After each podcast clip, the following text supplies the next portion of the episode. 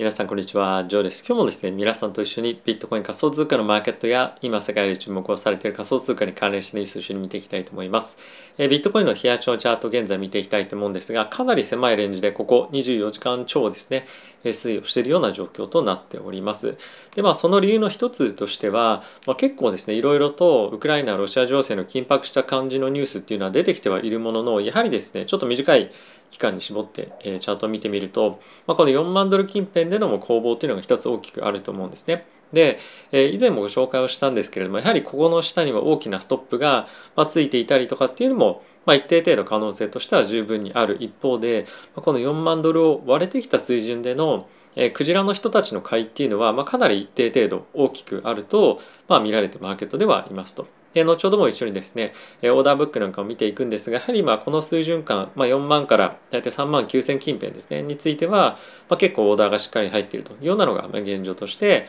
このまあ狭いレンジで推移をしている背景にはあるんじゃないかなと思っております。で、え、ここから先ですねロシア・ウクライナ情勢がどういうふうになっていくのかっていうのは後ほどちょっとニュースを見ながら少し皆さんと考えていきたいのとあとはですねそれともう一方でえーと、金利の見通しについてまた JP モルガンだったりとかが新しいものを出しているのでそのあたりについても見ていきたいと思います。でそれにプラス加えて今日はですねカルダのエーダーだったりとかリップルに対してもちょっとコメントをですねしていきたいと思いますので、えー、ぜひ最後まで動画をご覧いただけると嬉しいです。はい。で、ここからですね、まあ、そのマクロ関係のニュース見ていきたいと思うんですが、その前に、え前回の動画でもご紹介をしたんですけれども、まあ、一応概要欄にも貼ってあるんですが、えっ、と、今回からですね、今日から、えー、LINE 公式のアカウントを始めました。で、それは、まあ、一応仮想通貨っていうタイトル今ついてるんですけれども、まあ、投資全般に対して今後は発信をしていこうかなと思います。ちょっとあの、名前をですね、1週間ぐらい変えれないっていうような制約があるので、まあ、それも一旦変えていきたいと思うんですが、そこでは NFT のギブアウェイとかも含めて皆さんに、まあ、いろいろと提供できるものをお渡ししていきたいなと思いますので、えー、ぜひご興味ある方は、まあ、とりあえずですね、参加していただけると嬉しいです。はい、では、早速ニュースの方を見ていきたいと思うんですが、えー、まずはですね、ドイツの首相ですね、が、まあ、今しっかりとロシアに対してこういった制裁を加えていくっていうのを明言することは避けたいというふうに言っていました。まあ、というのも何をどういうふうに制裁として食らうかっていうのがドイツとして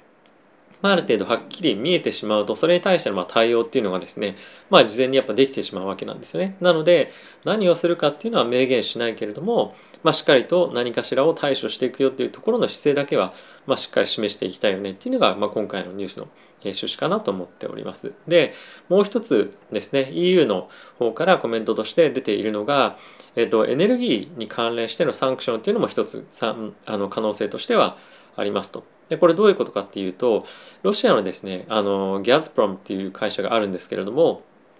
これは EU の方に、えっと、天然ガスを供給している、まあ、いわゆるそのロシアの国営みたいな企業なんですが、まあ、一応上場を確かしてると思うんですけれども、えー、ここの企業がですねえーと、天然ガスのというかまあその総売上のほとんど6割7割ぐらいですねが EU 向けのエネルギーの売上なんですね。なので EU としてはロシアこのガズプロムからそのエネルギー関係のま購入っていうのを止めて他のところから総数をですねしっかりとあの、まあ、もらえるように供給してもらえるように、まあ、今いろいろと工面をしていると。でそうすることによってエネルギー価格の高騰であったりとか、まあ、とはそのロシアに対して、まあ、この間接的に、えーと、ガスプロムから、まあ、その天然ガスだったりとかを買わないことによって経済的にダメージを与えられるんじゃないかっていうようなことを今画策しているというわけなんですね。で、これはあの良し悪しだなと正直思っていてあのやっぱりこのガスプロムギャズプロムに関しては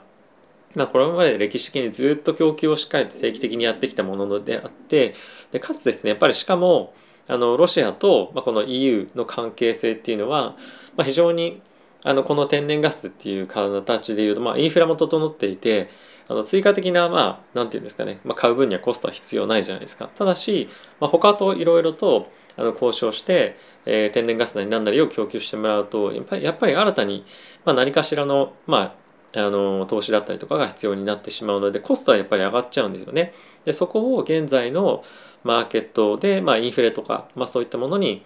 ついて考えた時に本当にそれを選択肢として EU が取れるかどうかっていうのは、まあ、ちょっと若干疑問だなっていうのはあるかなと思います。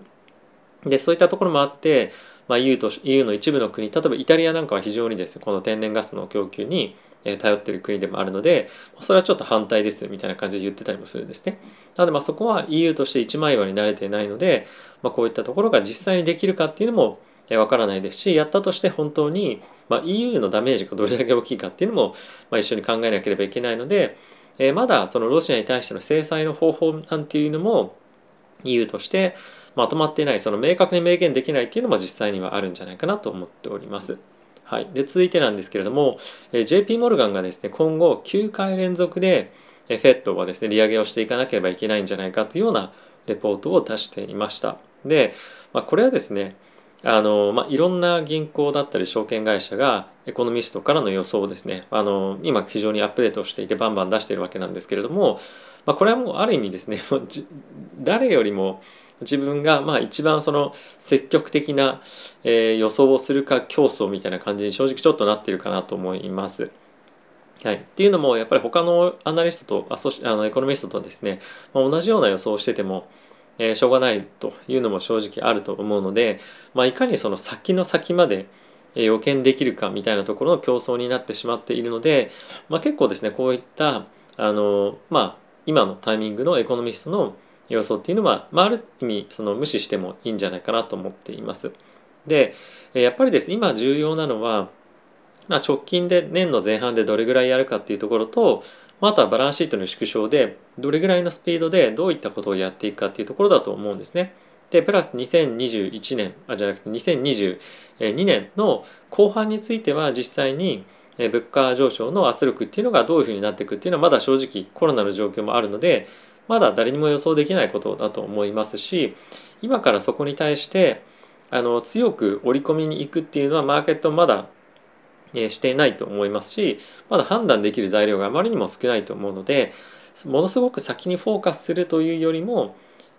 まあ、今はその手前のところの状況を判断しながら投資判断をしていくっていうところが、まあ、より重要なのかなと思います。で、まあ、もっと長期を見るというのであればコロナがある程度落ち着いた時にどういうふうになってるかっていうところを見ていった方がまあ僕は正直いいかなと思っていて1年ぐらいっていうのは結局すごい中途半端な期間だと思うんですよね。なので、まあ、もっともっとより長期的に今のこの世の中が、まあ、コロナを例えばその乗り切るっていう言葉が正しいか分かりませんが、まあ、そうなった時にどういった産業が発展していったりですとかブロックチェーンはどういうふうに使われていくとかあとは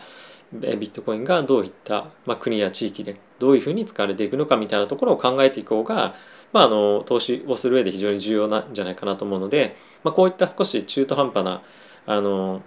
ニュースというか予想というかっていうのはある程度、まあ、出てはくるんですけど、まあ、ちょっとノイズとして捉えておいた方がいいんじゃないかなと思ったので、まあ、あえてご紹介させていただきました。はい、で次なんですけれども、えこれ短期的な見方ではあるかもしれませんが、えビットコインが今非常に上値を押さえつけられてどんどんどんどん下がってきてはいる一方で、え現在ですね、ビットコインも1年以上、少なくとも1年保有をしている人たちの割合っていうのが60%に上がってきているというのが今の現状というのがニュースとしてなっていました。一応これヒートマップというふうに呼ばれているものなんですけれども、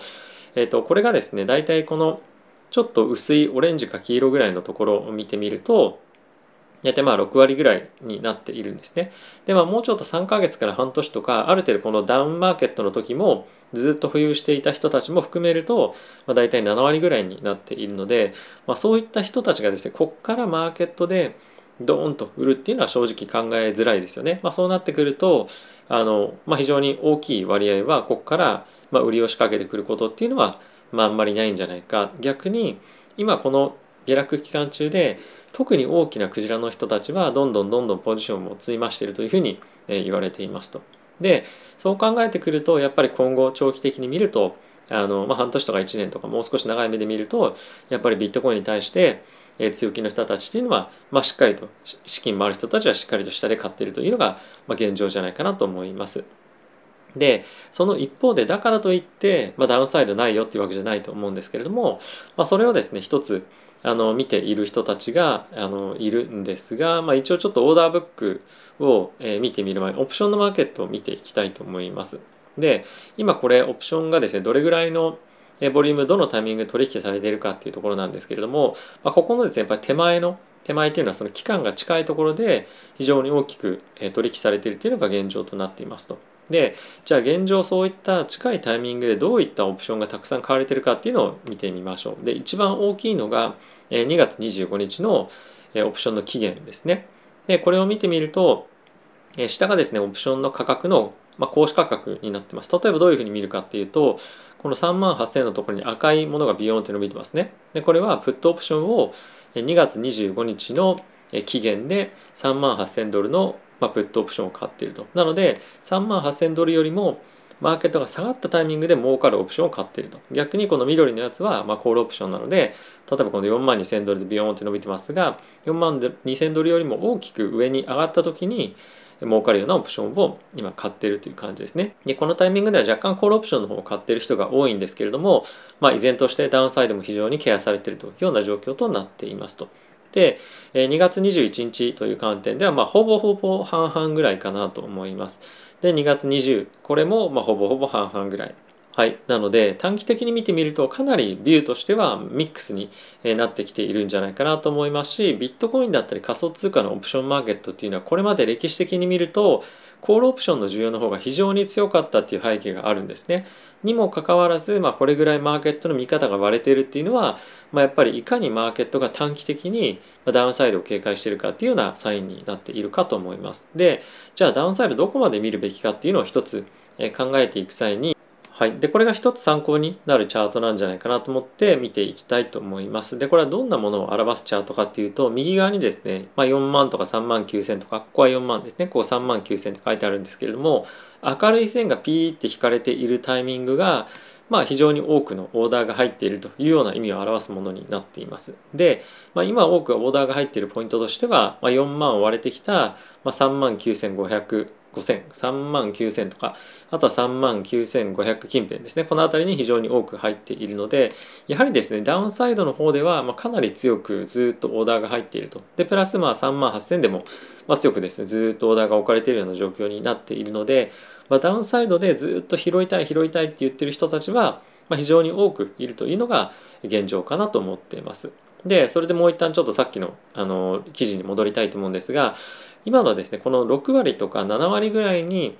その長期の保有者の、まあ、全体の今の市場の参加者の割合がなった場合ビットコインの保有者の6割7割が、まあ、1年以上持ってる人たちになったタイミングっていうのは過去に2回しかないというふうに言われていますと。でその2回のタイミングっていうのは2016年のまあ早いタイミング前半ですねと2020年の中旬になってますと。でこれそれぞれ見てみるとこのタイミングですかね後にぐーっと大きく伸びているような状況になっているここも同じですねこの辺りにぐーっと伸びているので、まあ、今のこの長期ホルダーたちがビットコインを保有しているタイミングっていうのは、まあ、今後の強気相場の始まりなんじゃないかっていうような見方が今マーケットの一部の参加者では見られていると、まあ、これをどういうふうに信じるかどうかっていうのはそれぞれえー、人によっておそらく見てるものだったりも違うと思いますし、まあ、ビットコインはどれだけリスクを取ってるかも違うと思うのであの、まあ、ご参考までではあるんですけれども一応こういった見方も非常に強く出てきてるっていうのはあるかなと思います。結構ビットコインのあの、まあ、長期的にこの3年以上投資している人々についてはここの辺りをやっぱり見て強気として、まあ、姿勢を維持している人は結構多いかなっていうのは正直思っております。はい。で、まあ、これ以外について今日もニュース見ていきたいと思うんですが、えまずはですね、えイーロン・マスクがツイッターでこれ言っていたんですが、えっと、同時コインをですね、このスーパーチャージャーのペイメント、支払いとして受け入れますということを言っていました。まあ、これカリフォルニアの方で、えスーパーチャージャーをですね、まあ、置いてある一部のサンタモニカっていう地域があるんですけれども、まあ、ここの地域で使う際に同時コインを支払いますと。やっぱりこの記事の中でも解説されていたのがこれイーロン・マスクの言葉なんですけれども、まあ、ビットコインは非常に優れたあの、ま、ブロックチェーンのテクノロジーではある一方でやはりペイメントとしては、まあ、そんなに良くないとスピードもやっぱり出ないですし、まあ、なかなか CB の生活では使いづらいのでえ同時コインを使っていきたいと思う、まあ、このタイミングでは使いますというふうに言っていました。で、これを受けて同時コインはですね、ほとんど動いてないので、あまりニュースには正直ならなかったんですが、まあ、この辺りのあの、まあ、取り組みっていうのは非常に面白いですし今後、まあ、同時婚以外もですね他のそのテスラ以外の、ま、企業が取り入れるっていう可能性も十分あると思うので、まあ、この辺りは今後実際に本当に使う人がいるかっていうところも含めてですねあの見ていきたいかなと思っております。はい、で次なんですが、えー、エーダ、カルダノがですね今後爆発的に大きく上昇するんじゃないかっていうことが言われている記事になっていますと。で、まあ、これは何かっていうといくつかあのポイントがありまして、まあ、今後ですね DAPS だったりとかあのネットワークがですねどんどんどんどん活発になってくるイベントが非常に増えてきて、まあ、増えてきますよということが、え、言われています。で、え、今ですねあの新しくカルダノのレイヤー2の開発というところもハイドラだったかなっていうのもあの進んでいてこれがどんどんどんどん実装してきていてでかつさらに広まっていくことによってこのネットワークのボリュームが大きく上がるんじゃないかというふうにま言われていますと。でさらにこういったところを見越して、まあ、今ですねちょっとこれあのタイトル読みづらいかもしれませんがあのトランザクションボリュームが爆発的に今非常に上がってきていると。でこれはえクジラが戻ってきたシグナルなんじゃないかというふうに言われています。で一応チャートの推移を見てみるとこの黒い線がですねカルタノの、えーと、エーダの、推移なんですけれどもこのブルーの方が取引のボリュームに、なってるんですね。なので、まあ、そういった先ほどのニュースのようなポイントを、まあ、先行的に先取りするような形で、まあ、クジラがですねどんどんどんどん今エーダを買ってるんじゃないかというふうに言われています。まあ、これはあの、まあ、他のビットコインでも起きてるような同じようなあの、まあ、動きというとちょっと語弊があるかもしれませんがやっぱりそのビッグバイヤーがマーケットをドライブさせることなく下で仕込んでいるような今作業はですねエーダカルダノで起こっているということですね。まあ、今後まだまだ引き続きあの、ま、期待が高いネットワークブロックチェーンだと思うので注目をしていきたいなと思っております。はい、でもう一つなんですけれども、え SEC とリップルがですねまだまだ裁判絶賛継続中なんですけれども、え今回ですねリップルがえっ、ー、と過去に、えー、リップル自身が弁護士とやり取りをした、まあ、書簡レターがあるので、まあ、それをですね、えー、提供できるかどうかみたいなところを今あの協議しているそうです。でなぜかっていうとその、まあ、レターの中にはですねリップルが証券に証券法に触れないような形でこのリップルをこれまで開発をしてきたんですよっていう経緯が、まあ、載ってるんですね簡単に言うと。でそれがリップルに対していいえー、ドキュメントというかその何て言うんですかね、まあ、材料になるんじゃないかっていうふうにリップル側としては思っていますと。ただし必ずしもそれがリップルに対して有利になるんじゃない有利になるわけじゃないんじゃないかっていう側面もやっぱりあってなぜかというとそういう背景があるのはじゃあ理解しましたと。ただしそれを議論しているってことはこのリップルという商品が証券法に引っかかるという風な認識があるわけですよね みたいな感じの、まあ、言い方も別の角度からあったりとかしてじゃあこの材料がどちらの方に使われるかっていうのはまだ正直分かりませんねみたいな感じのまあ記事になっていますと、まあ、ちょっとどっちつかつの記事ではあるんですけれどもリップルとしてはこれを自分たちに有利になる形で出せるというふうに踏んでいるので、まあ、これがですね今後どういうふうに裁判に影響していくのかっていうところも含めて注目をしていきたいかなと思っております。はいまあ、おそらくこのリップルの裁判っていうのはマーケット全般への影響もあると思うので、まあ、今後もですねあのリップル持ってない人もリップルというかまあ XRP 持ってない人もこの点について注目をして見ていくと、えー、マーケット盛り上がりを見せてくるかもしれないのであのいいんじゃないかなと思っております。はい、ということで皆さん今日も動画ご視聴ありがとうございます。えー、今日はですねちょっと多分天気があまり良くないのであの、まあ、ちょっと困ったなっていう感じでは、まあ、子供がいるとですね公園に連れてってあげられないので困ったなと思ってはいるんですけれども、まあ、あの非常に寒い、え、環境も続いていますので、ま、どうかですね暖かくお家で過ごしていただければと思っております。はい、僕はですね先日気づいたらパスポートがあの切れていて更新したみたいな話もしたかもしれませんがあの気づいたらですね子供のパスポートを僕はあのなくしてしまってですねあのどこに行ったかちょっとわからないのであのその更新も週明けしようかなということでちょっと今日は写真でも、えー、撮りに行こうかなと自分たちは撮るかもしれませんがそんな準備をしようと思っております、はい、ちょっと僕はよく物を、えー、なくすことが多くてですね困ってしまうんですけどもできるだけ、はい、次はなくさないように頑張っていきたいと思います。はいということで皆さん今日も、えー、動画をご視聴ありがとうございました。また次回の動画でお会いしましょう。さよなら。